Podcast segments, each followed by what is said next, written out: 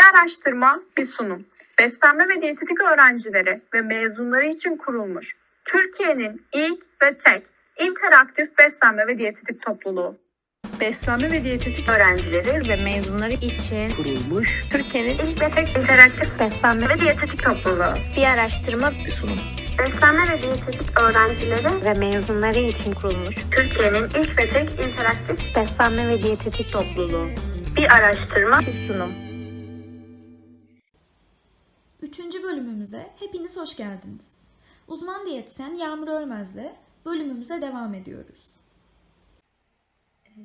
Peki sezgisel beslenmeyi danışanlarımıza nasıl uygulatmalıyız? Danışanlarımıza nasıl özümsettirebiliriz? Aslına bakarsanız e, bu gerçekten zor olabiliyor. Çünkü e, kişiye göre çok değişken bir durum. Aslında e, danışanımız bize başta e, hangi algıyla yaklaştığına bağlı aslında sezgisel yemeği benimsetebilme durumumuz. Ama ben her danışanıma aslında bu sürecin bir öğrenme süreci olduğunu göstermeye çalışıyorum. Beslenme listelerinde herhangi bir yasak olmadığını, bir denge kurulabileceğini göstermeye çalışıyorum. Sonra bu süreç e, ilerlediğinde tabii ki belli başlı zamanlarda ben onlara bir beslenme programı hazırlıyorum ve bunun kalorisini e, belirliyorum. E, ve e, aslında bu dönemde de doğal olarak kişi e, tam bir sezgisel yeme içerisinde olamıyor. Çünkü bir talimat içerisinde oluyor. Doğal olarak tam bir sezgisel yeme başlığı altında olmasa da besinlere olan ön yargılar, besin etiketleri yani bu besin kötüdür, bu besin iyidir, bu besin yenir, bu besin diyette yenmez, bu besin diyetten hemen sonra yenir gibi ayrımları kaldırmaya çalışıyorum. Ve her şeyin aslında bizim hayatımızda gayet e, tüketilebilir şeyler. Sadece belli sıklıklara aldığımızda daha sağlıklı olabileceğini gösterdikten sonra özellikle ben bunu koruma döneminde uygulatmaya çalışıyorum. Koruma döneminde ilk olarak koruma programını hazırlıyorum. Bunu 21 gün listeye bakarak uygulamalarını istiyorum. Sonra akıllarında kalanı uygularken e, burada doydukları yerde tabaklarında bırakmalarını, acıktıklarında ekstra öğün alabileceklerini, bir öğünü rahatlıkla eğlenceli ve besleyici olarak değiştirebileceklerini söylüyorum. Ama burada bence sezgisel yemede en fazla konuşulması gereken nokta besleyicileri de anlatmak, eğlendiricileri de anlatmak. Herkes eğlendiricileri tahmin edebiliyor. Besleyicilerin de bize ne kadarının beslediğini anlatmak mantıklı olabiliyor. Özellikle burada kişinin gereksinmesini kendisine öğretmek mantıklı olabilir. Yani ben her gün örneğin iki porsiyon kadar süt grubu yersem, en azından üç günde bir bunun sıklığına dikkat edersem kendimi ileride daha iyi hissedebilirim gibi.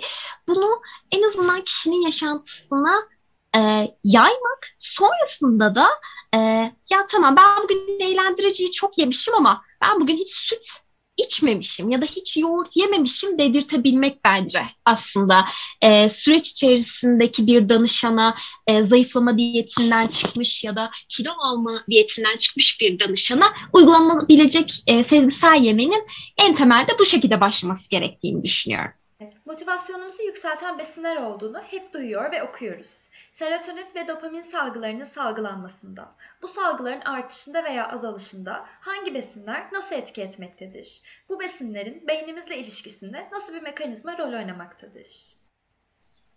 Ee, bunu anlatırken aslında şöyle söyleyebiliriz. Evet, e, gerçekten de e, modumuzu besinler etkiliyor ve e, besinlerin e, modumuzu etkilemesindeki en temel şey aslında bize şu mesajı veriyor besinler. Ben sadece e, fizyolojik sebeplerle senin vücudunda bulunmuyorum.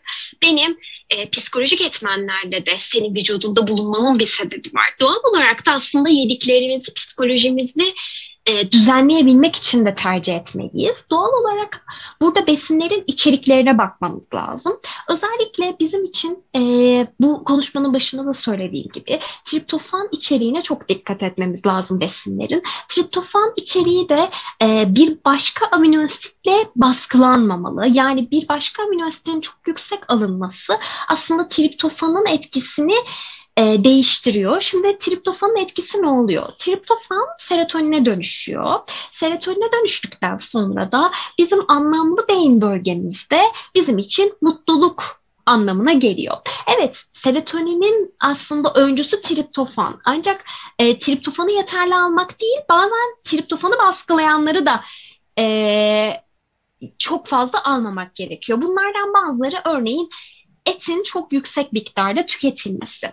Aslında etin çok yüksek miktarda tüketilmesi mutluluğumuzu biraz baskılıyor. Bunun da bir denge içerisinde olması gerekiyor diyebiliriz. Aslında e, dopamin de e, bir coşku e, hissi bizim için. Bir coşku, bir şek, bir haz hissi. E, dopaminin anlamlanması da şöyle oluyor. Aslında dopamin beynimizin pek çok bölgesinde aktif rol oynuyor. Ancak bizim için bu haz mekanizmasını uyaran yani bizim onu haz olarak isimlendirdiğimiz bölge limbik sistem. Mezolimbik sistemde aslında biz çok değişik aktiviteler yapabiliyoruz. Bunlardan bir tanesi bir besini ilk kez tattığımızda o besinin bizde hissettirdiklerini biz depolayabiliyoruz. Biz bu hissi tekrar yaşamak üzere o besini arayabiliyoruz. Bulduğumuzda yiyip yemeyeceğimizi tercih edebiliyoruz. Aslında buranın hepsini mezolimbik yolakta yapabiliyoruz. Doğal olarak da e, ya ben neden bir besini çok seviyorum dememiz ne kadar anlamsız aslında. Çünkü bizim beynimiz bunu istiyor şu an için. Sadece burada yine baştan sona söylediğimiz gibi beslenme aslında bir denge işi ve bir dengeyi korumak gerekiyor. Eğer bu e, dengeyi koruyamadığımız zaman da ya tamamen yetersiz alım gerçekleştirdiğimizde bunu açlıkla da e, söyleyebiliriz. Az önce söylediğim gibi e, biraz daha bizim e, psikolojimizi e, olumsuz etkileyebilecek besinleri çok yüksek miktarda tüketerek de yapabiliriz. Bunların hepsi gerçekten bizi e, maalesef olumsuz şekilde etkileyebilir. Fazla tükettiğimizde çok dopamin salgılarız. O zaman nasıl olumsuz olur diye düşünürsek fazla tükettiğimizde o coşkuyu fazla yaşıyoruz ama belli bir süreçten sonra vücudumuz buna alışıyor, adapte oluyor ve beynimizdeki aslında e, özellikle e, mezolimbik yolaktaki e, bazı e, reseptörler dediğimiz aslında hücrelerimizin hemen üstünde bulunan ve e, bu e, sinyali anlamlandıran mekanizmalar diyor ki e, sen daha önceden de yemiştin bunu. E, çok da sık yiyorsunuz zaten. Daha fazlasını ye. Eğer bir pasta yiyorsan işte bunu böyle bir e, krokanlı bir pastaya çevir ya da tamam krokanlı bir pasta mı yiyorsun? Hayır daha fazlasını ye. Bir e, iki dilim yemişsin beş dilim ye gibi. Ve bu belli bir süreçten sonra maalesef bu anlamlandırma halimiz kalıcı hale de gelebiliyor. Yani uzun bir süre ödül eşiğimiz çok e, yüksek olabiliyor. Yani bizim o durumu ödül olarak algılamamız. Doğal olarak bu coşku ve mutluluk aslında besinlerden duyduğumuz bir e, sistem. Yani biz aslında beslenmemizde güzel bir denge yakaladığımızda e, hem mutlulukla beslenebileceğiz hem de bir besinden haz duyabileceğiz. Bunu kendimize e, yakıştıramayabiliyoruz. Ya ben niye bu pastayı seviyorum diyebiliyoruz. Ama onun bir sebebi var söylediğim gibi.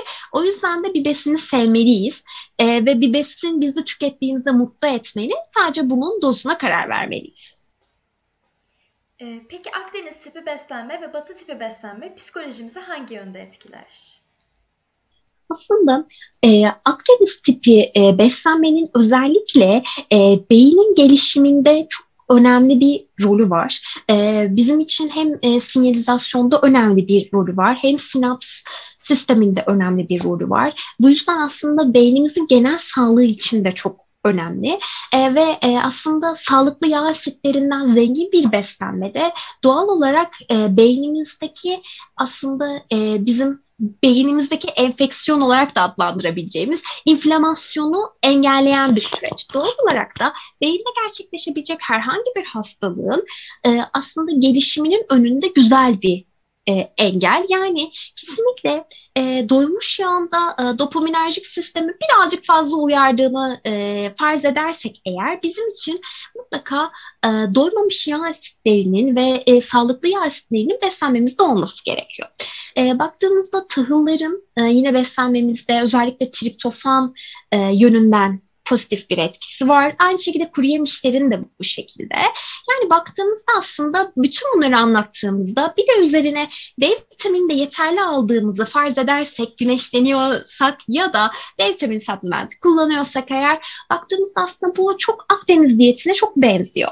Yani e, beynimiz aslında Akdeniz diyetini seviyor gibi görünüyor ve psikolojimiz de aslında bunun için güzel bir e, gösterge veriyor. Özellikle de depresyon yönünden de yeşilliklerin bol tüketildiği bir e, beslenme şeklinde depresyonun daha azaldığını söyleyebiliyoruz.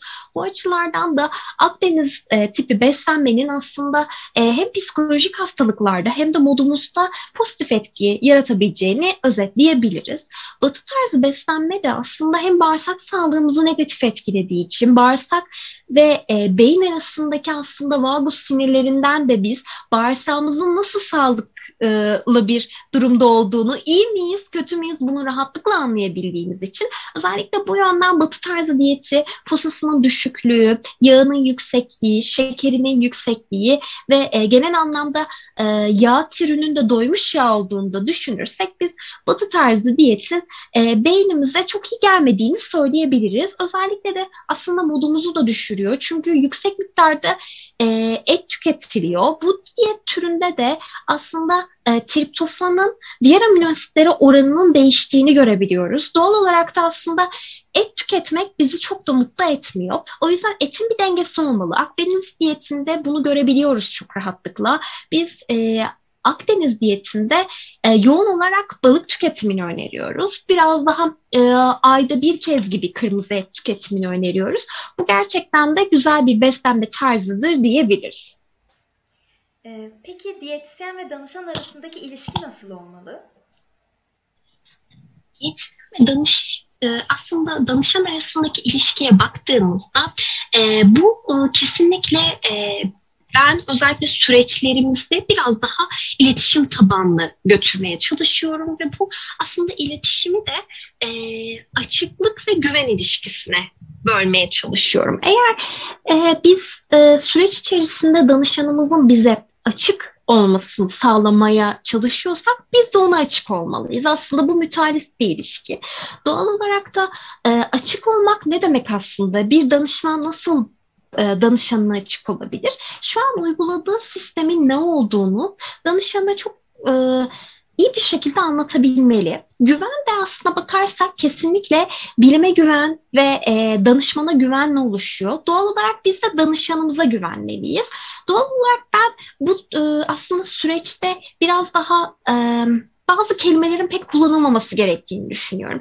Eğer bir e, danışanımız ben bu ara pek bir şey e, tüketmedim ama kilo veremedim diyorsa eğer siz e, onun bu şeyi tükettiğini düşünüyorsanız ve tükettiğine inancınızda e, kuvvetli bir şekilde dile getiriyorsanız bu güven ilişkisi sarsılıyor.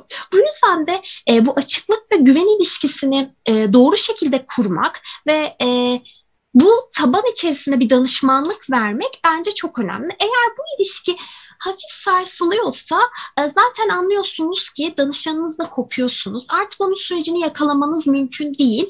O yüzden de ben yaptığım uygulamaları anlatmayı seviyorum ve genellikle süreci başlar başlamaz danışanım bana her şeyi söyler e, ve bana her şeyi açıkça e, dile getirir demeyi tercih ediyorum.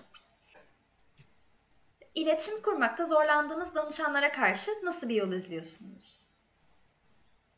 İletişim kurmakta zorlandığım danışanlarımda genellikle aslında e, bir aktif dinleme yapmaya çalışıyorum. Çünkü burada baktığımızda kişi sorunları açıklıkla dile getiriyorsa ben bu sorunları güzel bir şekilde not alıyorum ve sorunlara yönelik aslında bir e, yöntem izlemeye çalışıyorum. Çünkü bu sorunlar e, gerçekten de belki benim e, hassas olmam gereken noktalar olabilir. Onların onun koyduğu bir sınır olabilir.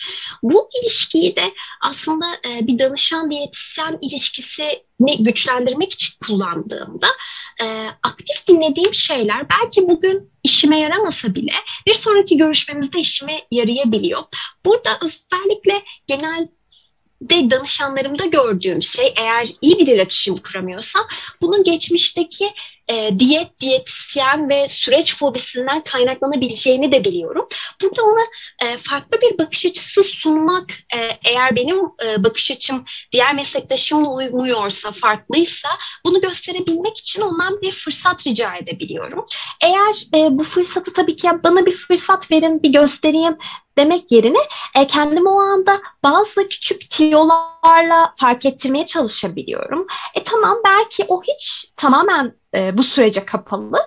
E, bu süreçte bu iki ilkeyi benimseyebileceğim bir kişi mi? Buna bakmaya çalışıyorum. Yani bana açık davranacak mı? Süreç içerisinde acaba bana samimi olarak yediklerini, yemediklerini paylaşacak mı? Süreçle alakalı e, bilgi edinebilecek miyim ondan? Bunu e, öğrenmeye çalışıyorum. Diğeri de ona güvenebilecek miyim? O bana güvenecek mi? Buna bakmaya çalışıyorum. Eğer bu ilişki çok da iyiye gitmeyecekse aslında baktığımızda e, çok da kişiyi zorlamıyorum bu konuda. Çünkü eğer e, kişinin güveni sürece kaybolduysa bir daha hiçbir zaman kendisi için bir şeyler yapmayabilir. O yüzden ben bunun önünde engel oluşturmak istemem. E, burada kişiye farklı bir danışman da yardımcı olabilir. Bence burada e, kesinlikle bizim tavırlarımızın da e, esneyebileceği yere kadar esnemesi gerekir. Ancak belli bir noktada sınır koymamız gerekir. Biz danışanımız her şeyi nasıl istiyorsa o şekilde yapamayız. Hiçbir meslek grubu bu şekilde yapamaz. E, bunun e, sağlık yönünden negatif etkisi olabileceği gibi e, süreç açısından bizim de kendi sınırlarımızın ihlali söz konusu olabilir ve biz so- görüşme sonrasında kendimizi iyi hissetmeyebiliriz. Bunu bence kesinlikle iyi bir şekilde tanımlamamız gerekiyor kendimize. Ben neyim? Neyi yapabilirim? E, ne kadar esneyebilirim? Karşı tarafa ne zaman hayır demeliyim? Buna göre bir yöntem çizilebilir. Uzman diyetisyen Yağmur Ölmez'le gerçekleştirdiğimiz Psikoloji ve Beslenme podcast serimizi burada bitirmiş olduk. Bir araştırma bir sunum topluluğunun podcast alanında içerik üretmesine destek olduğu için uzman diyetisyen Yağmur Ölmez'e çok teşekkür ederiz. Yeni podcast yayınlarımız için bizleri takipte kalmayı unutmayınız. Güzel günler dileriz.